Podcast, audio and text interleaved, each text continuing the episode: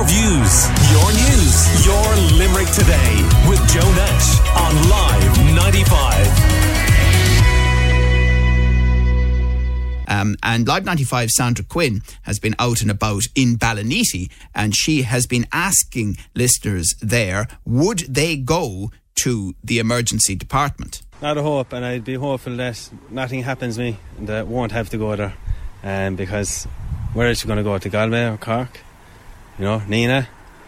And if there is something seriously wrong with you, like, you're hoping you make it there, you know? And what about any loved ones or particularly vulnerable or elderly people? Do you think telling them not to go to the emergency department is doing more harm than good? It is. As some people don't have a choice, like, you know, they might be depending on public transport, might have to get a taxi out there. And like, if you pay for a taxi to Nenagh, it can cost you over 100 euros. Not to mention Galway or Cork. So, yeah, so you'd be hoping nothing would happen to you. Oh, I'd 100% choose somewhere else.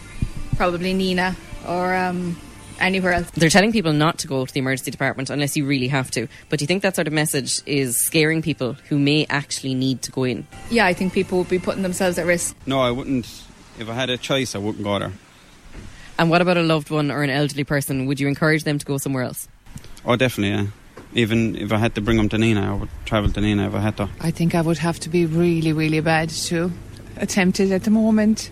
Be afraid, but like I think they need to do something in general. Like all all year long, it's been bad. So I think they need to change something. At the moment, we have an influx of RSV, flu, COVID. Should they have seen this coming? Oh, definitely. Sure, it's the same every year, isn't it? It's the same every Christmas, every winter. It's the same. There's some kind of a virus around. Yeah, I think. Yeah, they should have seen it coming. Most definitely not. I'd suffer it out at home at the moment. I think you've a better chance, to be honest. It's, no, the amount of people I know at the moment with colds, flus, and everything, it's uh, unbelievable, and uh, and it's only going to get worse, I think. And who do you think this is going to affect the most? Well, I think, unfortunately, understaffing is a big problem. I mean, nurses, they can't, the salaries they're on, they, can, they, they can't afford, you can't, I mean, they can't afford to live like, you know. Public servants, teachers, nurses, guards, and wages they're on at the moment, it's just not enough, to, it's not sustainable. And that, it's not an attractive place, uh, it's not attracting people into the, into the jobs at the moment because very difficult job, very hard job, underpaid job, understaffing, major problem. I'd fear for what else you'd pick up in there, but I would fear for the elderly. I mean, they are terrified. They're afraid to even say they're sick, and they've been left thrown on trolleys. I'm impartial to the outcome. Are you safe for leaving them at home? Or will they die at home in you?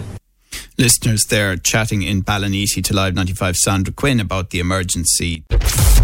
Your views, your news, your Limerick today with Joe Nash on